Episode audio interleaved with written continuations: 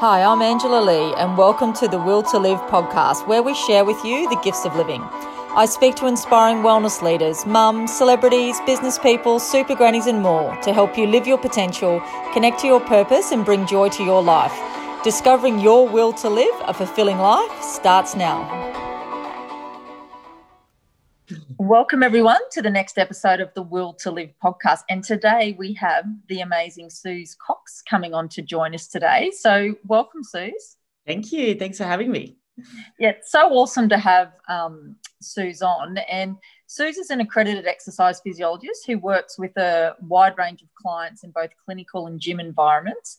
She specializes in exercise for special population groups, in particular, clients with metabolic diseases, cancer Parkinson's disease, and other neurological conditions.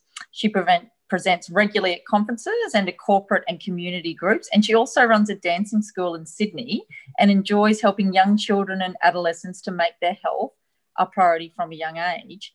So it's just awesome. And I know Suze, I've known Suze for quite a while. And it's I just really wanted to get her on today. And we're, today we're going to really focus the chat on Parkinson's disease. And last year, Suze um, sadly lost her dad to this just what's quite a horrific condition. And on chatting to her, I just learnt so much about the condition I just wasn't aware of and how there's so much that we can do to support this. And I really feel it's an important message um, to get out. So, Suze, thanks for, um, you know, gone through a bit of a rough patch, but thank you so much for sharing this because I think it's really important to to get out with people.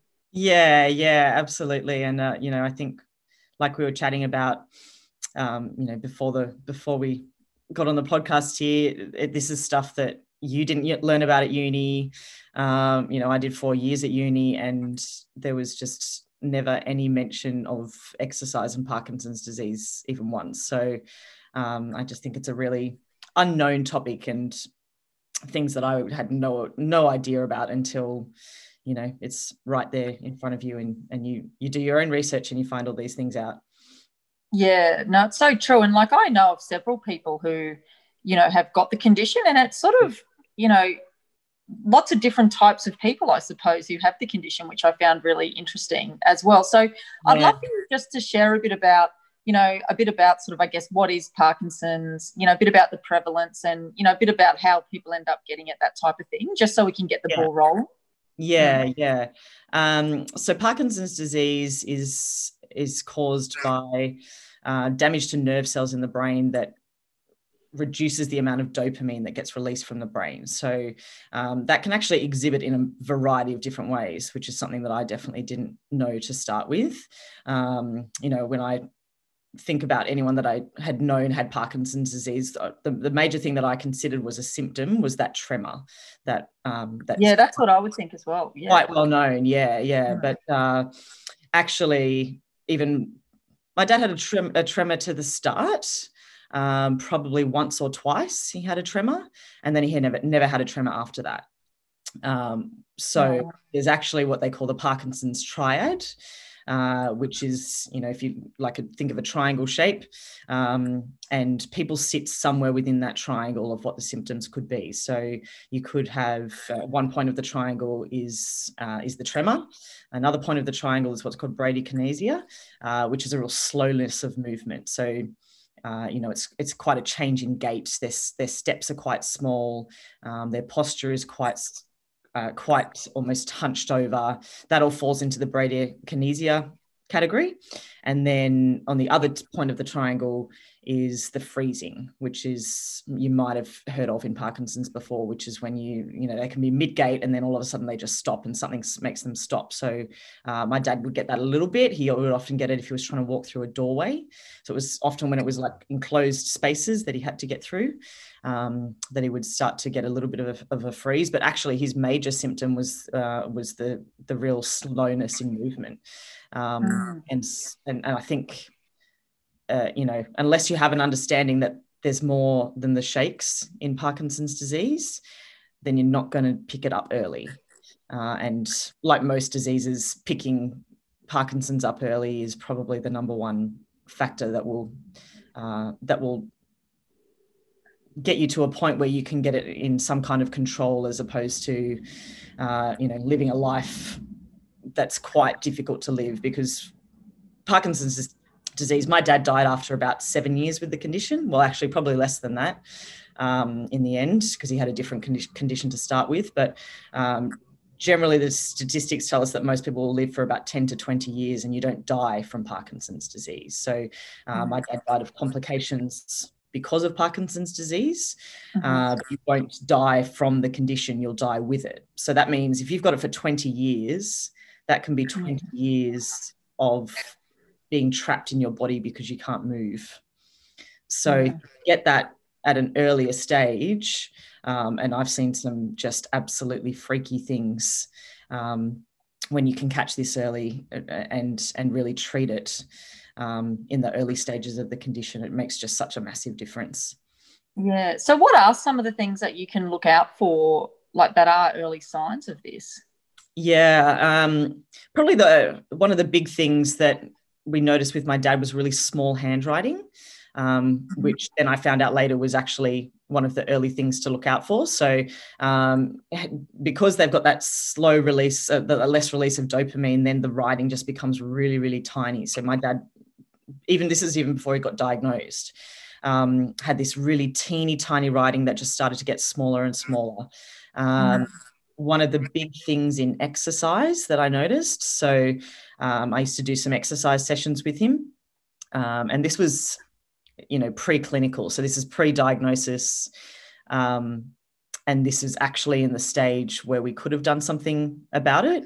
Mm-hmm. Uh, in that stage there, I, there was just little things that I noticed that just didn't make sense to me as an exercise physiologist. So I was, you know, he, he, he really struggled to get off the chair. So he'd be, you know, sitting down watching TV. And, and then if he wanted to get off the chair, and now that I think about this, this was years beforehand. Like this was maybe even 10 years ago.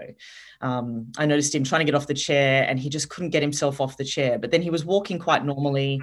He had really normal gait at that stage. Um, he was really strong in the gym. So my dad was quite fit and healthy. Um, and, you know, he used to cycle from one side of Australia to the other.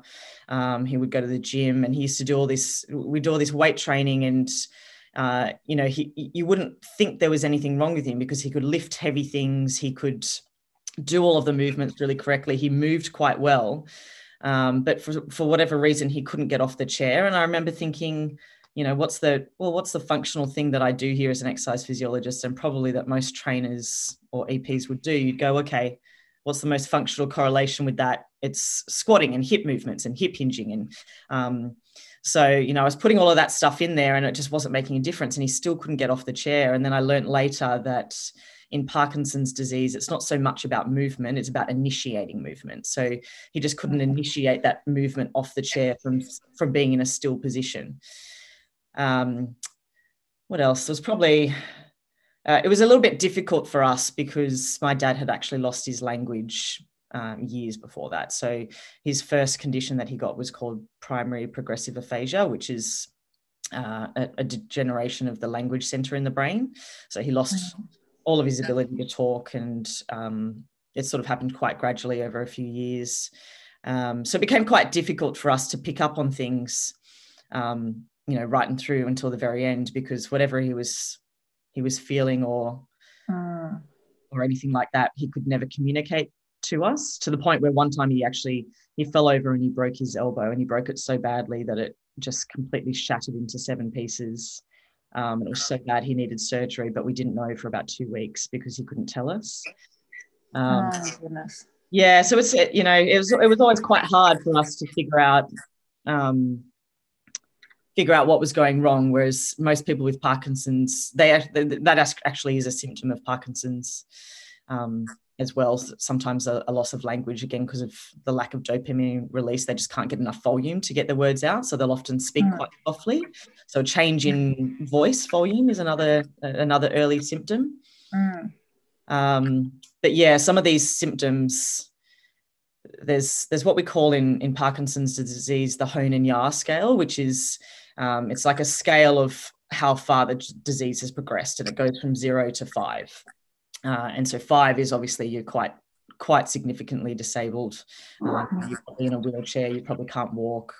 Um, and then down the very stage one is uh, you know it's what we call uni, unilateral involvement. So it's only maybe one side of your limb is is uh, one side of your body is is having some symptoms, um, and then it moves bilaterally. So you've got both both sides of the body are starting to get affected, um, and on that scale, if you if you can you can recognize some of those symptoms before stage three, that's when you'll have most of the impact from exercise because we know that there's, there's a heap of medications. There's things like deep brain stimulation that you can do to um, help with tremors and things like that. But uh, the only thing that actually slows down the progression of the disease is exercise. So it's hmm. there's all of the other things are just managing the symptoms. The only thing that we know that actually makes a difference to the progression is exercise. Um, and it's not exercise that uh, you would typically think of. Um, so if you saw somebody doing it, you'd think they didn't know what they were doing.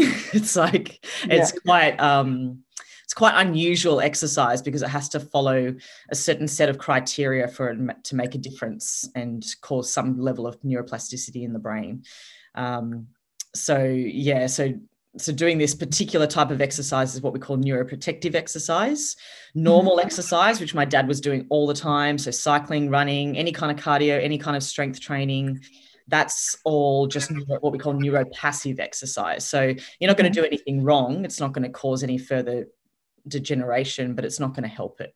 Um, so it's getting mm-hmm. this, it's getting it in, before that stage three um, and addressing it with neuroprotective exercise, um, which is a really specific way to train.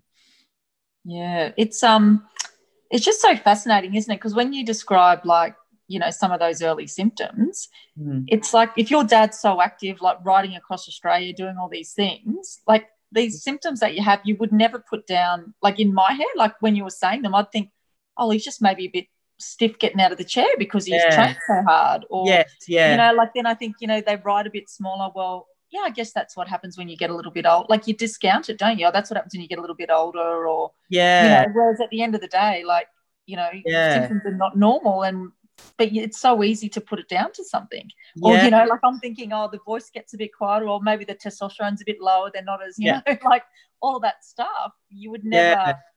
portray that. It is, it is really fascinating. And I think really important for people to, to look for, you know, with people, you know, with their parents or with clients, because as you said, if you can get it in that early stage, then there's some things that they can do. So when you talk about neuroprotective exercises. What type of exercises are those that can really make a difference? Because if this can prolong someone's life, like we need to know about it more. Oh, absolutely. It's, you know, one of the the big things I said when this all first started happening with my dad, I said it's just not fair that people don't know about this. It's just mm. so unfair.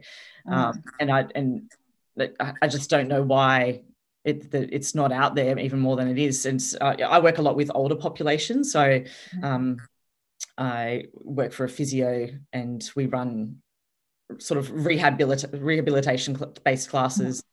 Um, and I actually just put it put a little bit of neuroprotective exercise in every single class because I figure I yeah. think well it's not going to do any of us any harm and yeah.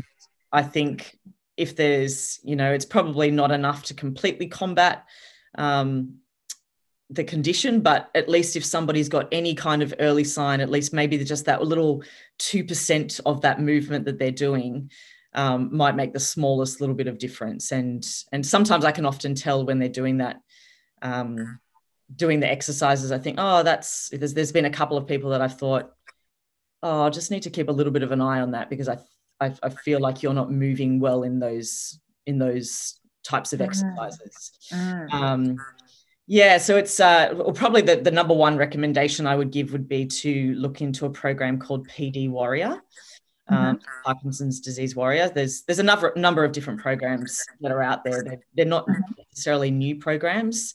Um, mm-hmm. PD Warrior is an Australian based program, so they're in Sydney um, and they do training for health professionals all around Australia. I think they go to New Zealand pre COVID. Mm-hmm. Um, and they've also got an online uh, program for people that have got the condition that may may not otherwise have access to be able to do these types of exercises. Um, and it's yeah, so they they've come up with um, a variety of like just nice little neatly packaged exercises uh, for people to do that are based around this neuroprotective type of exercise. Um, mm-hmm. there is other providers as well. I just I, I, I really enjoyed and got a lot out of the PD Warrior course. Um, yeah. And it's yeah, it's sort of it's movements. It, it follows a, a, certain set of criteria that need to be in in exercises for it to make a difference. And you know, and you know, for example, it has to be a really powerful movement. So, mm-hmm. you know, normal squats up and down, that's just neuropassive. The, you know, if you're doing a Parkinson's based PD warrior exercise with a squat, it's a, you know, it's like a drop down into a squat really fast. And at the same time, it's a really strong push forward out with your arms. Um, mm-hmm. and it's you know it's it's, it's got to have a high level of intensity um, it's got to be done frequently so the recommendation is to do it you know daily if not twice daily. Um, mm-hmm. It's got to be really complex as well. So it's not, again, not just a squat movement up and down, it's got limb involvement. Sometimes, uh, depending on the level of the client as well, it will have some level of uh, cognitive task to it. Uh, mm. so, you know, frequently it would be things like you do your really powerful squat push forward at the same time and then at the same time as you're doing that you've got to name three countries that start with the letter a um, oh wow! Yeah, so it's it's got to have a, a, a, certain level of complexity for it to have any kind of effect as well, and really develop that neuroplasticity. Wow, you know that's awesome. I'll definitely add those links down because mm. it's just I want to give people like avenues. You know, sometimes we think, oh, there's nothing we can do, or people have tried everything, and I've just seen with Parkinson's and with like other conditions as well, there are different ways forward. Do you know what I mean? To explore, yeah. to at least try to yeah well know, and get the quality of life better yeah and in you know in this course we did um was actually probably the best course i've ever done uh wow. you know, probably partly because i had a personal interest um, yeah. I, I, did it when my dad was quite newly diagnosed um but also it's just i've never had such a practical hands-on learning experience so mm-hmm. do a little bit of an online component and then you come in for a day to uh, to this to a clinic um, mm-hmm and when you do the course, uh, one of the neurophysios does a consultation in front of you. So they do a consultation with somebody who's never had Parkinson's disease before. Um, and they've, you know, they, they, haven't even got their diagnosis yet. So it's just, they've probably their doctor or somebody has noticed some level of neurodegeneration and they've sent them to this clinic. It's quite a respected clinic in Sydney. Mm-hmm. Um, and then they're doing this consultation in front of the whole group so that the whole group can see what happens and it's mm-hmm. you know mm-hmm. this lady she did uh, i'm going to say it was a 45 minute consultation i'd say 25 to 35 minutes of that was talking and getting all the background information mm-hmm. um, and then 10 to 15 minutes of this exercise this really neuro exercise that that they prescribe and this guy walked in with a walker completely reliant on his walker very shuffly gait could you know would no have no chance of standing up by himself and then she's done 10 to 15 minutes of this exercise and his family walked out holding his walker and the guy oh, walked goodness. out by himself. Um, now, obviously, that's temporary. It's not going to just stay like that now forever, and he's fixed. Um, he's got to mm. keep doing this type of exercise. But it was just I was just absolutely mind blown by the difference that she was able to make in such a short period of time. And wow. you know, I've worked with so many other different conditions, and we always talk about exercise is medicine, and there is no condition that benefits from it more than Parkinson's. Wow, that is just like yeah, that's so powerful. And I like what you said before that you put in some of those exercises with some of the older groups that you're training. You know, I'm sure it has other benefits as well, even if they don't have Parkinson's. Like, and I think that that's cool because a lot of people, you know, may not know, I suppose. But the thing with your dad as well is that he was so fit and active and healthy. And how old was he, you know, when he first got diagnosed? Or how old would he have been when he got it? Like, yeah, like that old. You know what I mean? Like, no, no, he was. uh this is a, probably another misconception with Parkinson's. So, yeah. uh, my dad was he died when he was seventy two, mm mm-hmm. um, and probably his initial diagnosis uh, was probably about sixty eight. could have mm-hmm. been about 66 mm-hmm. if there was mm-hmm. more awareness of the disease because we took him to the doctor because he had this just little, little tiny little tremor mm. uh, in his hand. And we took him to the doctor, and the doctor just said, Oh, no, that's not. Um, that's not Parkinson's disease. It'll be more of a rolling. He's doing more of a tapping, and that was it. yeah. and, and you know, and I think now that was that was definitely definitely the start of it, and that was you know mm years prior to that. And then eventually I just noticed a few more things and then we took him to a neurophysio. Um, but yeah, but he, so, I mean, he's not super young when he got diagnosed, but you know, Michael J. Fox, he's quite well known for having Parkinson's disease. He got diagnosed when he was 29. Uh, wow. Uh, so about, is there an average age like in? Uh, it's a, about 20% of cases are under the age of 65 so what we call what we would call young young onset parkinson's disease wow um, and then it's it, it does increase as you go up in age oh, so yeah. once you hit the age of 65 about 1 in 1000 people will get parkinson's disease. Once you hit the age of 75 about 1 in 100 people will get parkinson's disease. It's a bit more common wow. in men than women. It's about 1.5 times more likely in uh, in men than women. Mm-hmm. Um, and we also know that there seems to be a higher incidence in rural areas, which they yeah. think is down to some of the herbicides and pesticides. So, some of the toxins that may enter your system. Yeah, see, that's interesting, isn't it? So, in terms of the cause, they don't know exactly the cause, but what are they sort of talking about that they think the causes might be? So, herbicides and pesticide toxins is is one of them. Yeah, yeah. I, I, again, they don't really know. It says, you know, mm-hmm. it's probably quite young in its research in in figuring these sorts of things out. Yeah. Um, but I used to ask my uh, my dad's specialist all the time, you know, different questions like this, and yeah, yeah his his his hot tip was that he believes that there's something to do with the amount of toxicity that we have um, in the world today that we didn't have in the past because it's increasing. The rate of Parkinson's disease is increasing by about four percent per year. Um, oh wow! Yeah, mm. so so there has to be something to do with what do we have now that we didn't have in the past, I guess. Yeah, no, that's um.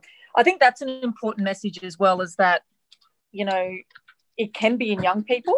Mm. So if you do see something like this in a young person, like it's something that you know that we need to get onto. So, what would you recommend if someone did identify something, some of those symptoms that you mentioned, like in a family member or in a client? Like, what would be your recommendation? I mean, do you send them to a GP because a GP may not be as educated on some of this yeah, stuff specifically? I don't. I I don't know that a GP has the awareness either, which you, you know. Mm.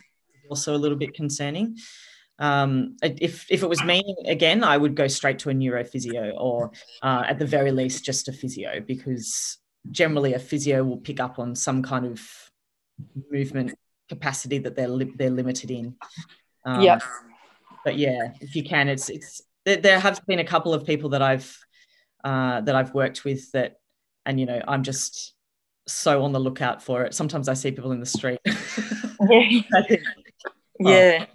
Oh, Parkinson's disease. Oh, the other thing is uh, a really masked expression. So because they've got a, um, a, a really slow release of their dopamine, often their facial expressions will be reduced. So they won't necessarily change expression when they laugh or when they when they frown. Um, those are the other things that, that people tend to notice. So um, often if I'm in the street or if I'm talking to someone just in the community, I might notice that they've got almost a reduced expression in their face, and I start thinking, oh, I don't even know you well enough to have this conversation. um, because it's you know it could be nothing, but do you know what? I would rather be tested and get that figured out and and find something that I could I could do with it than have a test and be totally fine. Yeah, no, I totally agree. So in terms of like what like so obviously there's some things that we all can become more aware of and exercises exercise professionals can be become aware of. But I mm. mean, what do you feel like can we can do more of or we can do better? Like if you had to pick your top few things, like what would it be that you feel we can do about this?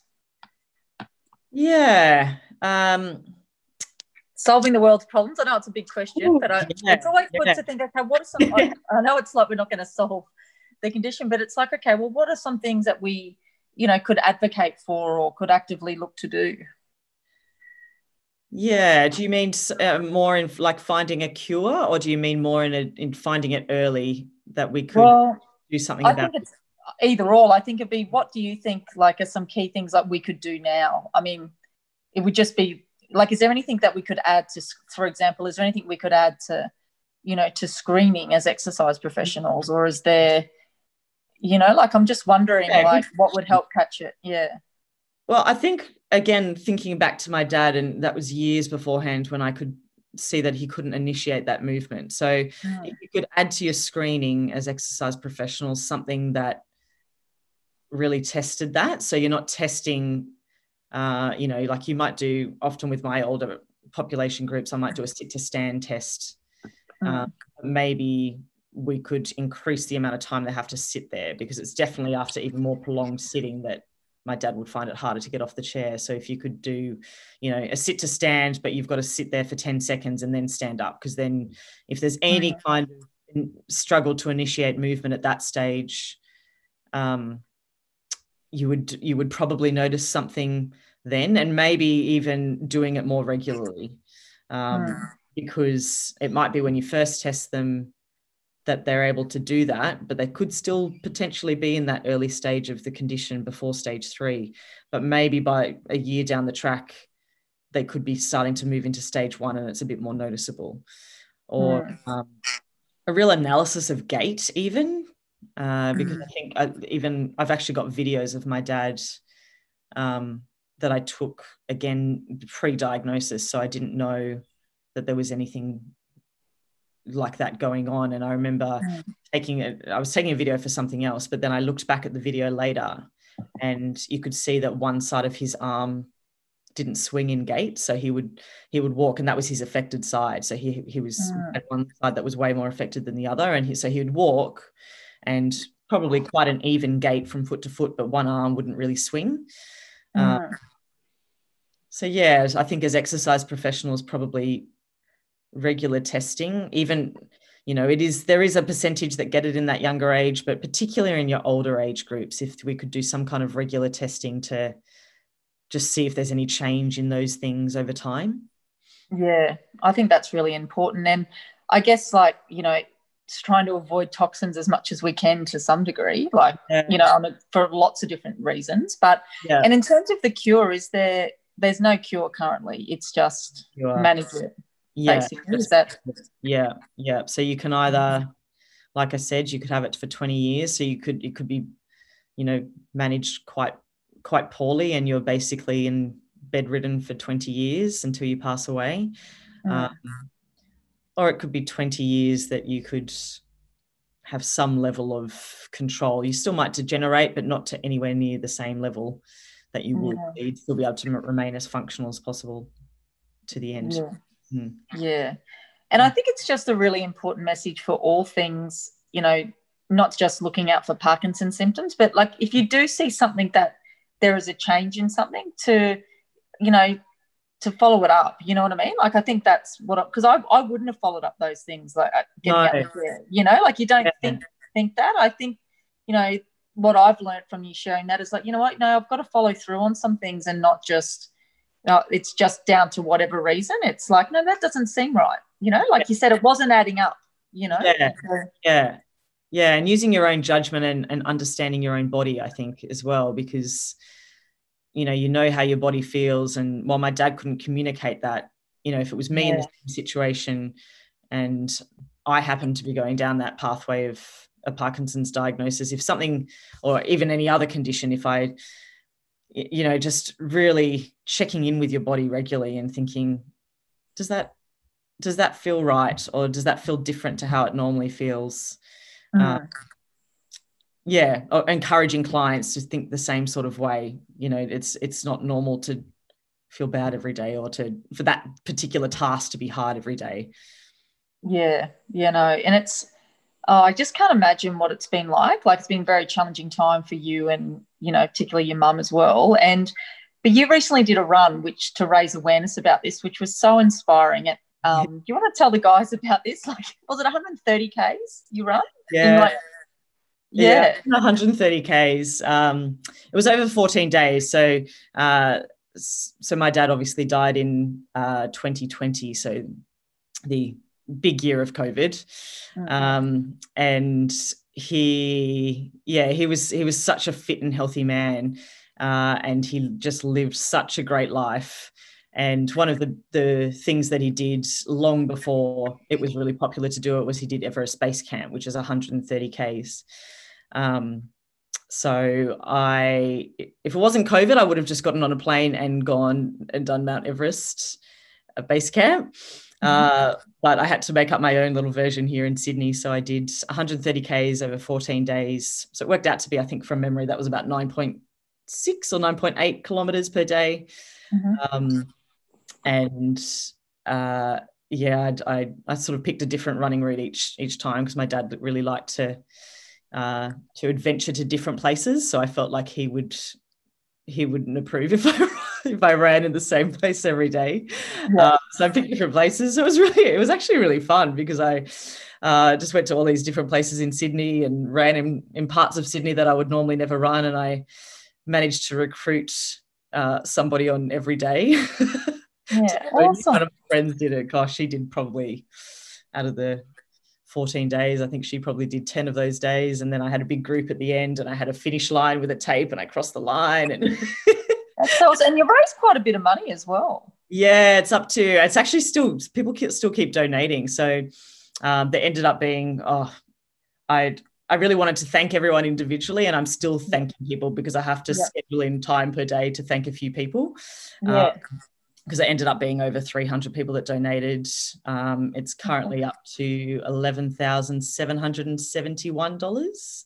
Yeah, and the money's going towards. Do you want to share what the money's going towards? Yeah, yeah. So I did. I did my fundraising for the Shake It Up Foundation, which is mm. um, a, a Sydney-based foundation, uh, and I picked them because um, I didn't realize in fundraising that a lot of the time you can do all this fundraising, and a large percentage of that goes to paying people's wages.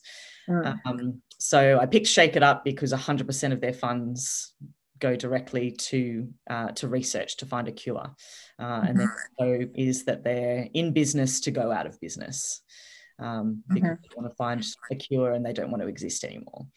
Uh, yeah, yeah. So so all of my all of my funds have gone to uh, to hopefully hopefully help some research to to find a cure. And interestingly, I was just reading an article this morning that they were saying uh, that Parkinson's research, and I imagine a lot of other conditions research, um, has actually really improved since COVID. Mm-hmm.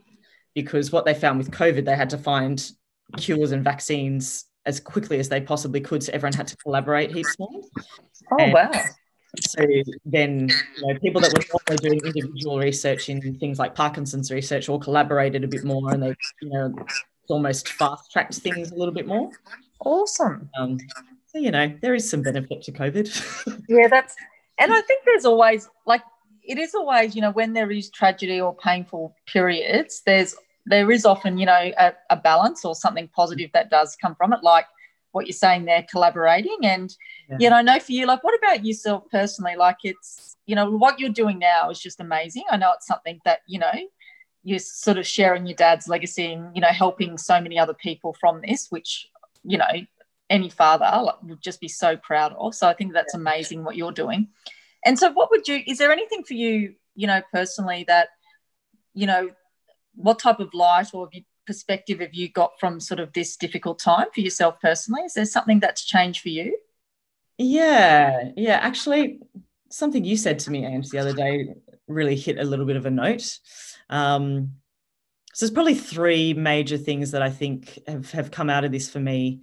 Um, and this is not just from from dad passing away, but from his whole journey of the past seven years, I think.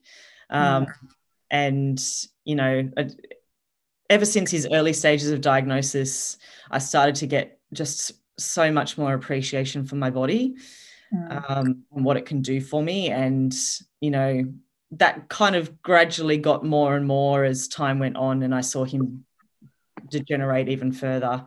Mm. Um, because I often think, well, I, none of us know what the future holds. My dad would have never ever um, thought that he was going to be the one that was going to succumb to something like this. So, uh, yeah, I just got such a deep appreciation for what my body can do for me. Um, you know, I can, I think if you said to me tomorrow, you've got to run that 130 Ks in one day, I think I could do it because every mm. moment that I do any kind of movement, I'm just, sometimes I just stop and go, how great is it that I can do this? My dad would have loved to do this. Um, mm. And that's anything from running 130 kilometers to my dad loved running. He would have loved to do that. But it's even down to the little things. You know, I'll get up from this podcast and I'll step out of my chair, and my dad couldn't do that. And so it's just this mm. unbelievable appreciation for my body. I don't care what it looks like. I don't care uh, anything else but that it can move well and it can can help me to live the life that I want to live. So that's probably my um, my biggest thing. And then you said to me the other day that uh, you know thousands of people or maybe hundreds of people have lost their dad and you were in the position that you were able to do something about it and that's almost kind of guided i think where my future might lead to a little bit and mm. yeah that really resonated with me because i thought oh yeah that's um that's so true so many other people have lost their dad to potentially this condition or another condition but it just happened to be that i'm an exercise physiologist so i know the background of background of what can be done and i happen to do some presenting and i happen to have yeah. a dad that has this condition and that all aligned and it all aligned because maybe part of my purpose in life is to spread the message. Yeah. And uh, it's really interesting. And it, it's interesting you took that on board. It, someone said to me once that, um, Angela, you didn't choose your destiny. Like, who would choose? You know, I didn't choose to lose his son. You didn't choose to use, lose your dad young. It's like your destiny has chosen you. And yeah. when that was said to me, I just got the goosebumps over my body. And I just thought, oh, oh it just all of a sudden I was like, oh, yeah, right, right you know, and it just was, you know, and I think what you've started to do, I think it's evolving and, you know, yeah. already you've been helping so many people. And I think it's so powerful that you can do that, which is awesome. And um, we better wrap it up actually. I just looked at the time, but we're, let's keep looking. I finished all my talks and it's kind of on this topic actually about finding purpose. But I always ask everyone, you know, what would be your advice for the will to live your most, you know, fulfilling life? I guess you've touched on about, you know, the appreciation for your body is just yeah something really that we need to stop and think about sometimes. Yeah yeah that is 100% um, one of them yeah. And i think as as along that line um, partly to do with looking after your own health but also being with the people that you want to be around and making time for that i think uh, you know, I'd, I often talk about that I'll miss a deadline to prioritize exercise, mm-hmm. and I'm mm-hmm. okay with that um, because of what I've seen my dad go through. And I think that having that appreciation for my body makes me want to live that life every day. I don't want that to be when I've got time. I want to live that life every day. And then along with that, um, you know, again, I sort of see COVID as a little bit of a blessing um, in the year that I had with my dad because uh, I actually moved back home with my mum and dad, um, you know, a year or so ago, and partly to help help mum with my dad because you know he needed full time care towards the end there. Um, and so during 2020, for that three months that Sydney was in lockdown, I had dinner with my with my mum and dad every single night, and. Mm you know that was only a couple of months before he passed away. And i just think that's the stuff you got to make time for. And that's that's not again when you've got time because that could be too late.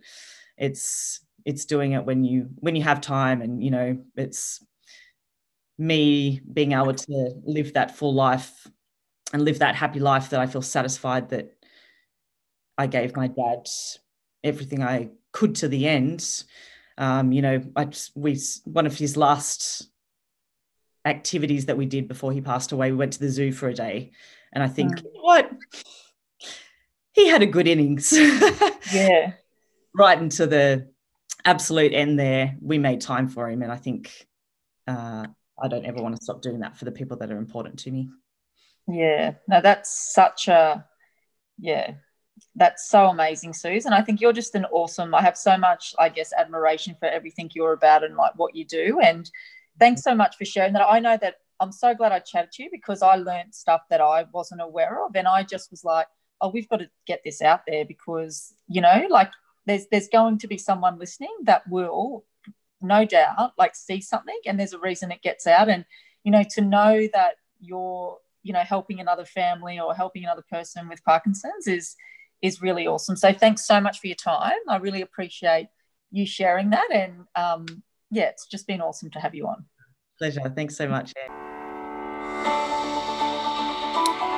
I'm Angela Lee, and you've been listening to Will to Live, the podcast. You can join us on Facebook in our Will to Live online community, that's LIV, Facebook group, or follow Angela Lee on social media and at www.angelalee.com.au.